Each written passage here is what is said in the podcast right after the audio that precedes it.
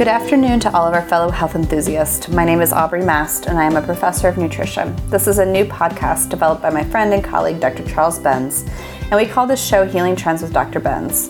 We search the internet every day to find the best scientific studies that can be used to improve the health of every interested person. You will not see many of these studies in the conventional media because most doctors do not have the time or the interest in finding them. There are also special interests that are less than enthusiastic about you knowing about the studies. Every week, we will explore nutritional science that has the potential to prevent and even reverse 90% of chronic illness. This could save many lives and help to stop the healthcare crisis that will eventually bankrupt our country. This is frequently called functional medicine, and it has been adopted by thousands of doctors as well as medical schools and hospitals, including the Cleveland Clinic. Today's program is entitled Living Longer with Better Foods. Hi, Dr. Benz. Hi, Aubrey. Uh, I, I, I hesitate to, to put out the name of this study that came out, but it, it has gotten a lot of reaction, and it is from a very res- prestigious school. I mean, the Michigan School of Public Health, um, University of Michigan, and the heading the headline was "Eating one hot dog claims 35 minutes of your life," which means if you eat that hot dog you'll live 35 minutes less than you would have if you hadn't eaten the hot dog. And I thought to myself, okay, um, the logic of it on the surface makes sense. It's not a great food, these beef hot dogs. But then I started to look into it, and then the feedback started to come from people who were reading it. And the combination of those two things really caused me to freak out a little bit uh, because 95% of the comments from people were negative. They just said, too bad. Uh, I love my hot dogs, or my grandfather loved his hot dogs, or my grandmother loved her hot dogs, and you know they lived to 102 and 105. And I thought, oh my God, I've never seen that much pushback from one from one little study, from one big study and, and it looked at 5,000 foods and, and gave a ranking to every one of them, whether you gained more time because the food was so good that you extended your life, or you lost time because the food was bad. What, what was your impression of that of that study? Just makes me think of that statistic that got throw, thrown around a couple of years ago that if you eat bacon on a monthly basis, that you uh, increase your cancer risk by like seventy percent. And I remember uh, there being a, a similar backlash, right? Where, oh, but I love my bacon. I have to have my bacon. I have to eat it every week. And so I think what came up for me is two things, right? Of how much we will cling to the foods, whether they are foods that we love or they're part of our family culture or social culture, right? And they've been normalized. But then also about how foods can, there's in this study, they're talking about claiming 30 minutes, 35 minutes off of life. They're really talking about an adverse effect, shortening telomere lengths. So, what's happening is that you're eating a highly inflammatory food and it is causing this reduction in your length of your telomeres, which is directly correlated with the longevity of your life. And I was thinking about that in terms of like how often do we make these food choices that are considered adverse events, that are shortening our lifespan without recognizing it. And we do the same thing, right? We get really protective. Well, I don't want to give up my bag of Doritos. Well, I don't want to give up my cheeseburger. Well, I'm not going to, right? Without recognizing that there's immediate effects, but then also long term effects. Well, I, I, th- I, think you just nailed it the immediate and the long term because I, I've been telling people for years that every food you put in your mouth has either a negative or a positive response in your body. And so if you eat these foods that are toxic or you know, aren't don't have enough nutrients in them, then the chances are your cells are saying we didn't like that and those cells get stressed. And when they get stressed, then the telomeres get shorter. And the shorter the telomeres are, the, the less long you live. And so when when you look at the the studies, it says okay, the average person has 120 years worth of telomeres. Um, so if the average age of, uh, of, of people in America is uh, 80 or 78, depending on whether it's women or men, uh, then we're only reaching two thirds of our potential. And you hear a lot of people say, well, I, I don't want to live to 110 or 120 because those are going to be terrible years. Uh, and, and, I go further than, than that to say that, that Drew Carey is a classic example because I remember when he actually said, You'll have to pry my hamburger out of my cold, dead hand uh, before you'll get me to not eat that hamburger. And then he had angina and he had to have a stent put in. And the doctor told him, you know, you, you, you probably need triple bypass surgery. And I, I was surprised that I thought his transformation, where he lost all the weight and changed his diet, I just thought that was like the next day. That was 10 years later. He, he, he really didn't get onto it until he started to have additional issues later. And that's when I think the doctor gave him the ominous uh, message. Try this again, and a stent won't be what, you, what you're up against and that's when he started to change and he lost the 50 pounds and you know he probably changed his diet and got rid of the hamburger or at least changed over to something a lot more healthy like a turkey burger. Um, but to me that always stuck in my mind that that's how strong that that message is that uh, that's my food of comfort. That's that's the one that gets me through the day. That's the one my mother fed me for my whole life. So there's lots of reasons why they hold on to these things but what are some of the reasons why they shouldn't? What are some of the reasons why this study really wasn't valid beyond the stuff that we've just said? Uh, my first one would be it all depends on how many other things you ate that day. and, and so, in balance, uh, you may have eaten 90% good things and one negative thing. You're not, you're not going to end up with that much of a problem. But what are some of the other things that you saw that, that you thought really didn't jive with, with the results? Well, I I get real frustrated when we make blanket statements around foods or without with discrediting the role of epigenetics and our body's individual ability to biochemical makeup to to break down metabolites to metabolize food. And so each of us carries our own genetic codes that comes from our own ancestral backgrounds which is indicative of how we're able to absorb nutrients so it's not just a combination of what are we eating, it's also how is our body capable of digesting it and utilizing it.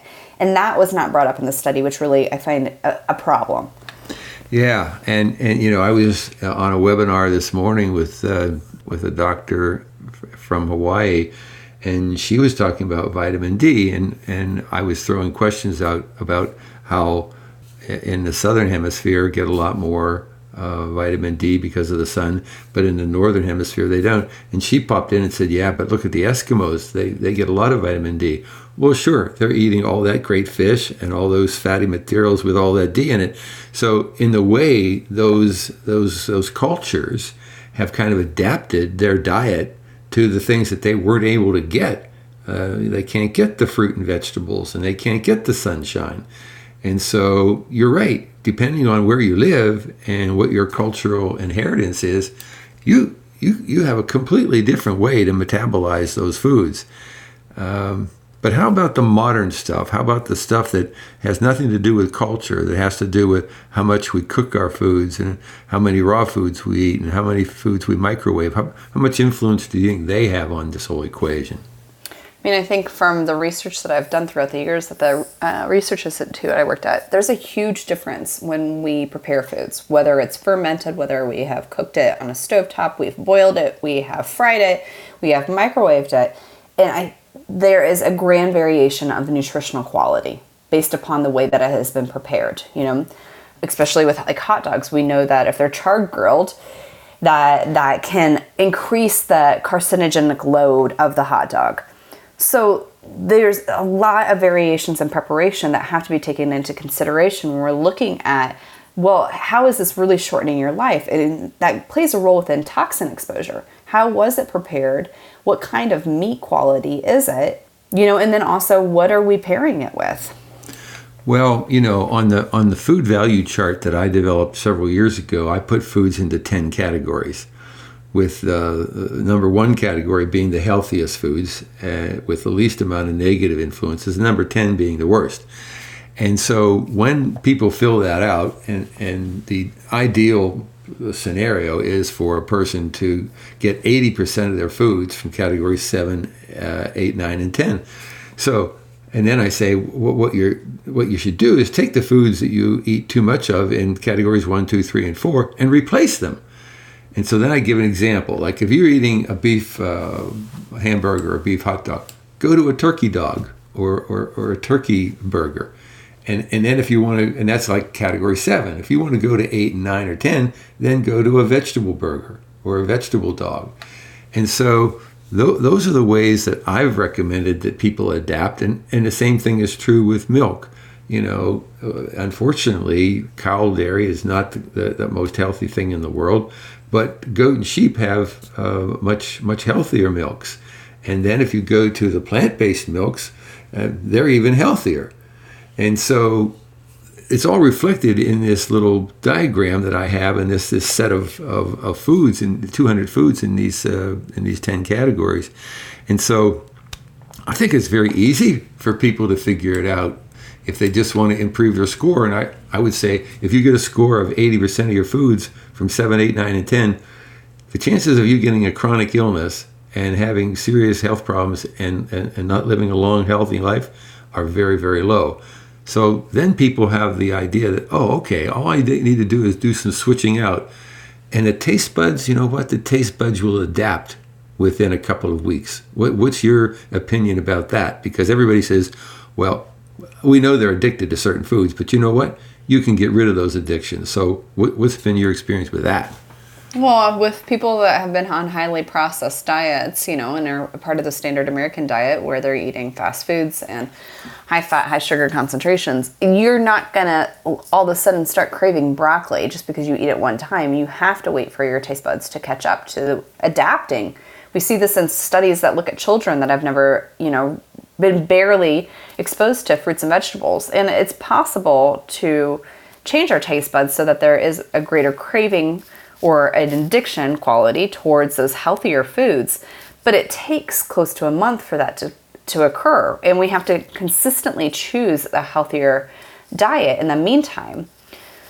And also, I think we have, we can't ever discount the role of high fat, high sugar rich foods upon neurological functioning because that's really where we do see evidence of this addictive quality of foods, and that keeps us coming back for more and more.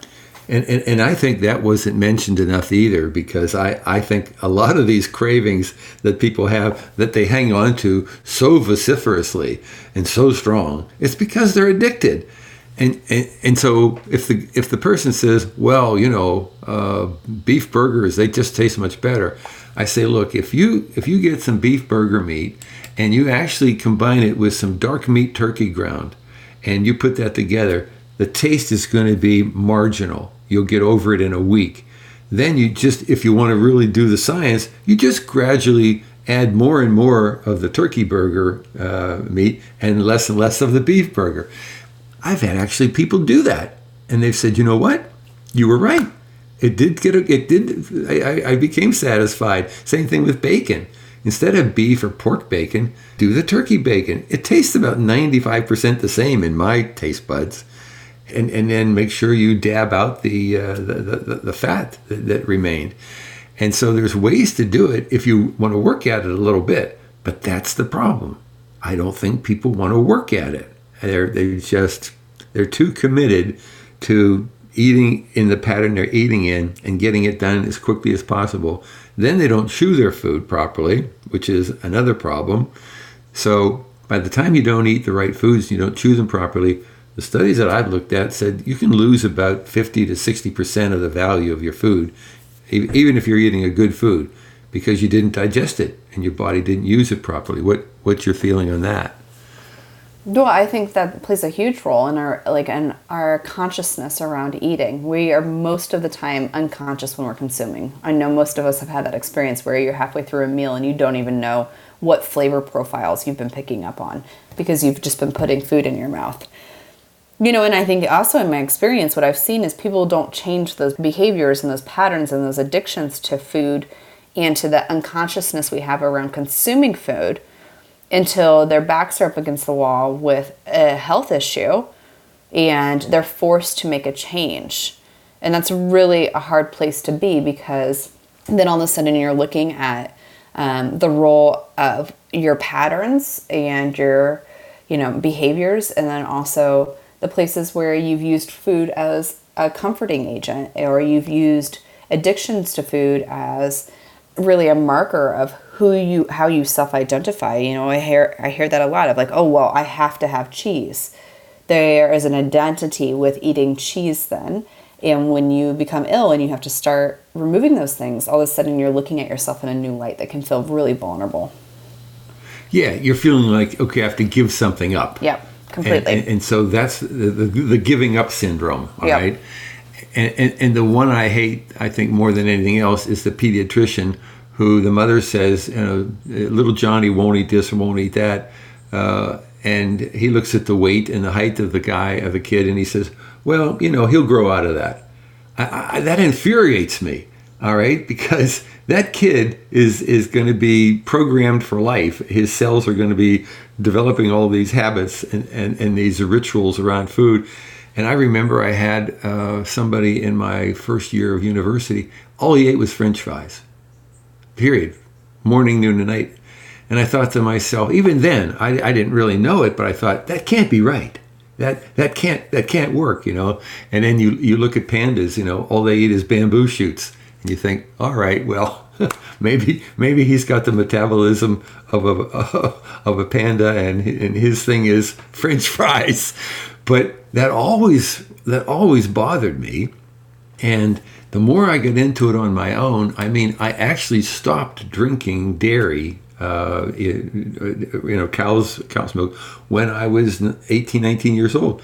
But it wasn't because of any health issue. It was a vanity thing. I had acne, and I thought maybe this dairy is causing this. It took me about 40, 50 years, and I finally found a study that said, yeah, there is a connection there. but I, I did it intuitively. So I was practicing this intuitive medicine when I was 18 and 19 years old, but it was vanity.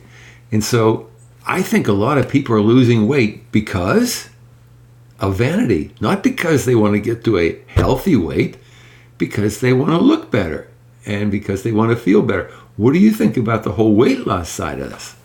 I mean, I think it, it hits on to body image and it, it also hits on to how we've lost a connection to intuitive eating with what's really healthful and nutritional for us. This morning I taught class and my students and I were discussing and you know uh, interpreting what the keto diet does and this very conversation came up around choosing a diet based upon not the health outcome but the weight loss aspect for the aesthetic purposes, right? For the body image purposes, and how that is so detrimental to long term behavior and nutritional needs and changes. I think that's a very slippery slope in, w- ways that you end up in disordered eating patterns, truly. Well, yeah, I mean, the keto diet, you know, you can just almost, uh, whether it's the, the vegan or the keto, you can almost anticipate within three months people are going to have vitamin D3 deficiencies and and then they're going to have some vitamin B uh, deficiencies. And uh, so if they're not reading intelligently, and I think that's the problem. Lots of people go with one of those diets and they just go with the pop culture version of it. And so they go, oh, wow, I lost five pounds or I lost 10 pounds. They think that's great, but they're not doing the blood work. And that's the problem again with the doctors. The doctors have these blood panels that are pathetic and they just don't they don't have homocysteine in there. They don't have uh, c-reactive protein. Um, they don't have the vitamin d levels. So the doctors this person's on a diet and the, the, the patient gets on there and he goes oh your weight's down. That's good. And not what are you doing? And what are the negative impacts of that going to be? And, and i think that's where the functional medicine doctor or the naturopath comes in and says well, these are the right questions that you need to ask in this situation so they're not getting good good medical advice. They're not doing the right tests to find out whether this diet is good for them or not. And I just think it's a it, it, it, it's it's a it's a strange and, and serious situation because we've still got people cooking their food too much when at least 50% of the foods they eat should be raw. And you're right. Every time you cook a food, you destroy the enzymes and a lot of the nutrients. And there's whole studies that have been done showing exactly how much of each nutrient is lost when you cook a food. And it's just one of those things where microwave, I mean, we threw away our microwave about 25 or 30 years ago because there were too many studies out there that just showed it changed the molecular uh, structure of the food. So we get we have one of those uh, baking ovens. Or it's just like looks like a microwave, but it uses heat instead of microwave. And all you do is you put something in there, you push the amount of time you want to go, and then just like Pavlov's uh, dogs, the, the thing goes bing, and you go, oh, my food's ready now. So sure, it takes you eight minutes or ten minutes or whatever, but so what? Uh, the, the, the, health issues that are involved there are monumental. And so I, I always tell people get rid of your microwave, eat 50% of your foods raw. Whatever you're eating, make sure it's a highly nutrient food because it really will make a difference in your life in terms of chronic illness. And, and I, I'm working with a lot of cancer patients who have been giving cancer conferences over the last five or 10 years. And you know what? Cancer is one of those illnesses where people do start to pay attention to their diet. And when they looked at this big study that showed how many people actually survived the longest, there were two things that they did consistently they ate better and they had a positive spiritual attitude. And I thought, well, isn't that interesting? And I think that book was called uh, Radical Remission and uh, it was just fascinating. And as far as living a long time, uh, the people in Okinawa live about 10 to 20 years longer than Americans do. And you see studies, there's an Okinawan diet book out there, but you see these, these guys 105, 110 years old climbing up on the roof and replacing shingles and, and uh, going on their bicycle down to the uh, down to the city to buy some more supplies and come back. And I'm going, who says that your life is going to have to deteriorate after a certain age? That that's just not true. So there's a lot of false information out there, and and I just think this study didn't do a lot to help us. Um, the, the, the, the, quote that I think was the worst of all the ones that I saw on the website was I did the evaluation of all the foods that I eat. And when I did the calculation, according to this study, I should have died two years before I was born. and I thought, okay, this is this is the extreme, if you will, of this of this whole scenario. But it just shows you how careful you have to be when you mess around with, with people's food choices. Um, and, and we, we know, and, and, this is the, the study that I have done in, in, independently when I do a workshop. I ask people how many, how many of you think you have a good diet, and 90% of the people put up their hands. And then I'll, I'll do my workshop, either the food of medicine or the care and feeding of the brain. And at the end of the two or two and a half hours, I say to them, how many people think they have a healthy diet? Nobody puts up their hand. So to me, and I'm, I'm sorry to say this, but the biggest problem is delusion. And we know from at least three different studies from the National Cancer Institute, University of North Carolina, and the Stanford Medical School that 90 to 95% of people do not have a healthy diet. And in fact, the cancer study, they, they, they found most people were deficient in 11 out of 14 categories.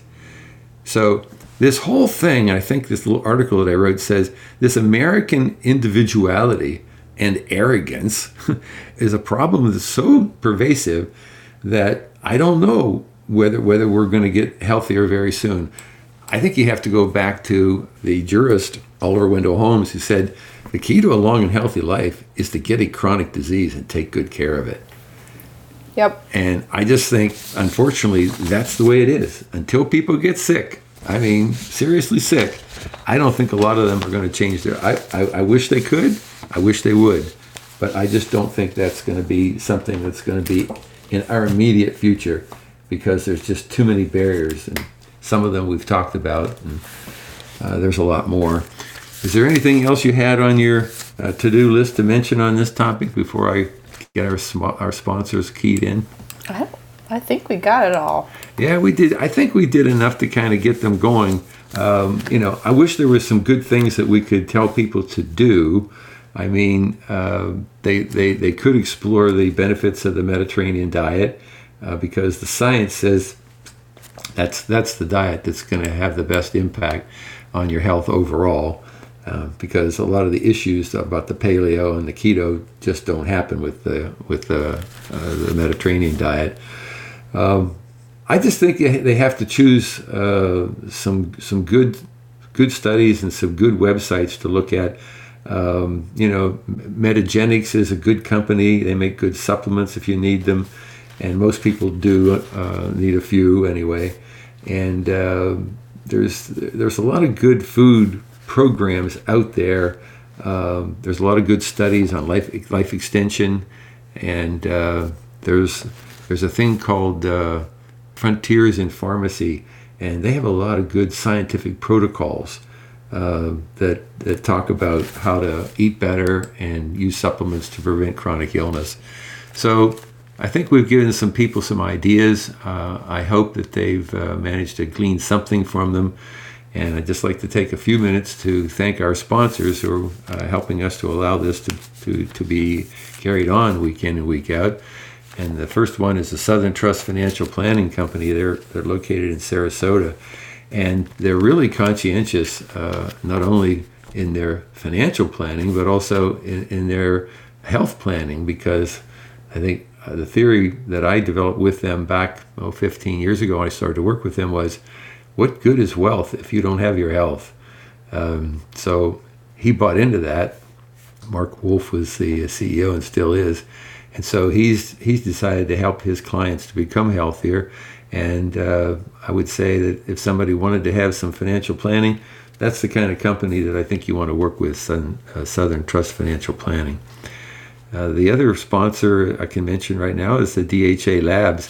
DHA Labs has been probably one of the most progressive um, biomarker lab companies in the country with their blood tests and their genetic tests and their urine tests and I've helped them develop about six different tests for immune function and prevention of cancer and prevention of Alzheimer's and Parkinson's. And so DHA Labs has probably the best suite of, of, pa- panels for uh, finding the early uh, the early causes of, uh, of these illnesses and therefore being able to prevent them. And so DHA Labs is a, a, really good company. And I think if you're an individual or a small group or even a large group, uh, you could use the services of DHA Labs to help your organization uh, and, and, its employees get healthier. Paddock Pools is the third company. They're in Rock Hill, South Carolina. And they have a kind of a vacuum extractor that they've designed and developed that uh, sucks all the chlorine uh, gas off the surface of the water, allows people to swim in uh, a pool that has good oxygen levels because that chlorine gas can actually cause zinc deficiency, and the zinc deficiency then, then can cause a vitamin D3 deficiency, which can lead to different kinds of cancer. So I hate to say it, but you know, if people who swim a lot, uh, there's a risk uh, involved in that swimming because of that chlorine gas. And so Paddock Pools has uh, found a solution for that. So on your next pool project in your community, uh, make sure you add Paddock Pools to the list of uh, possible contractors and try to find a pool that's already designed by them that's in your community as well. That's where you want to swim. And the final company is MPB Health. MPB Health uh, is not a health insurance company, but it's a thing called medical cost sharing. And what they're able to do with their wellness programs and their administrative cutting details, and uh, they, they also work very hard to get the prices down for their doctors and their hospitals. They're able to actually reduce the overall cost of their healthcare services by 30 to 50 percent. So you don't have to have insurance, and the insurance companies put you in a block of people where there's some healthy and some unhealthy uh, they try to make sure they screen the people going in so that the healthy ones don't get penalized by having too many unhealthy ones in there. And so, if you want to get in there, you have to become a little bit healthier first, and then you can get in there and get those lower rates. So, MPB Health, uh, you can go on their website and see some of their videos. and then you can talk to a, a, person there that can give you more information about how to be involved in their program. So those are our four sponsors that uh, help us to be able to do what we do. We appreciate their support, and as always, I appreciate your support, Aubrey. You're always ready with good information. Really appreciate you. Bye bye.